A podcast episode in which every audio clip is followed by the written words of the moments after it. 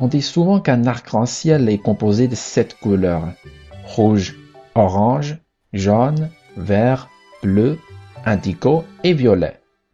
Scientifiquement, c'est faux, car il y en a une infinité.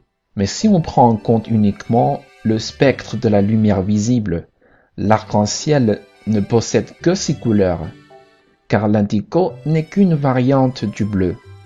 Newton l'aura ajouté pour que le total soit de 7, chiffres ayant une forte portée symbolique, 7 planètes du système solaire, 7 jours de la création, etc.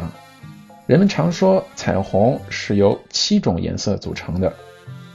Rouge, orange, jaune, bleu, blanc, vert, zéro. En science, c'est faux, parce qu'il y a de nombreuses couleurs.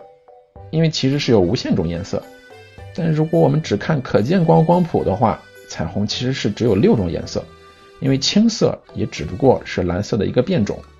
牛顿之所以把它加进来，让它们变成七个颜色，是因为七这个数字有特殊的含义，比如太阳系有七颗行星，造物用了七天等等。那可先生并不在乎彩虹一共有几种颜色，那更在乎的是和谁一起看彩虹。牛顿知道了得气活过来。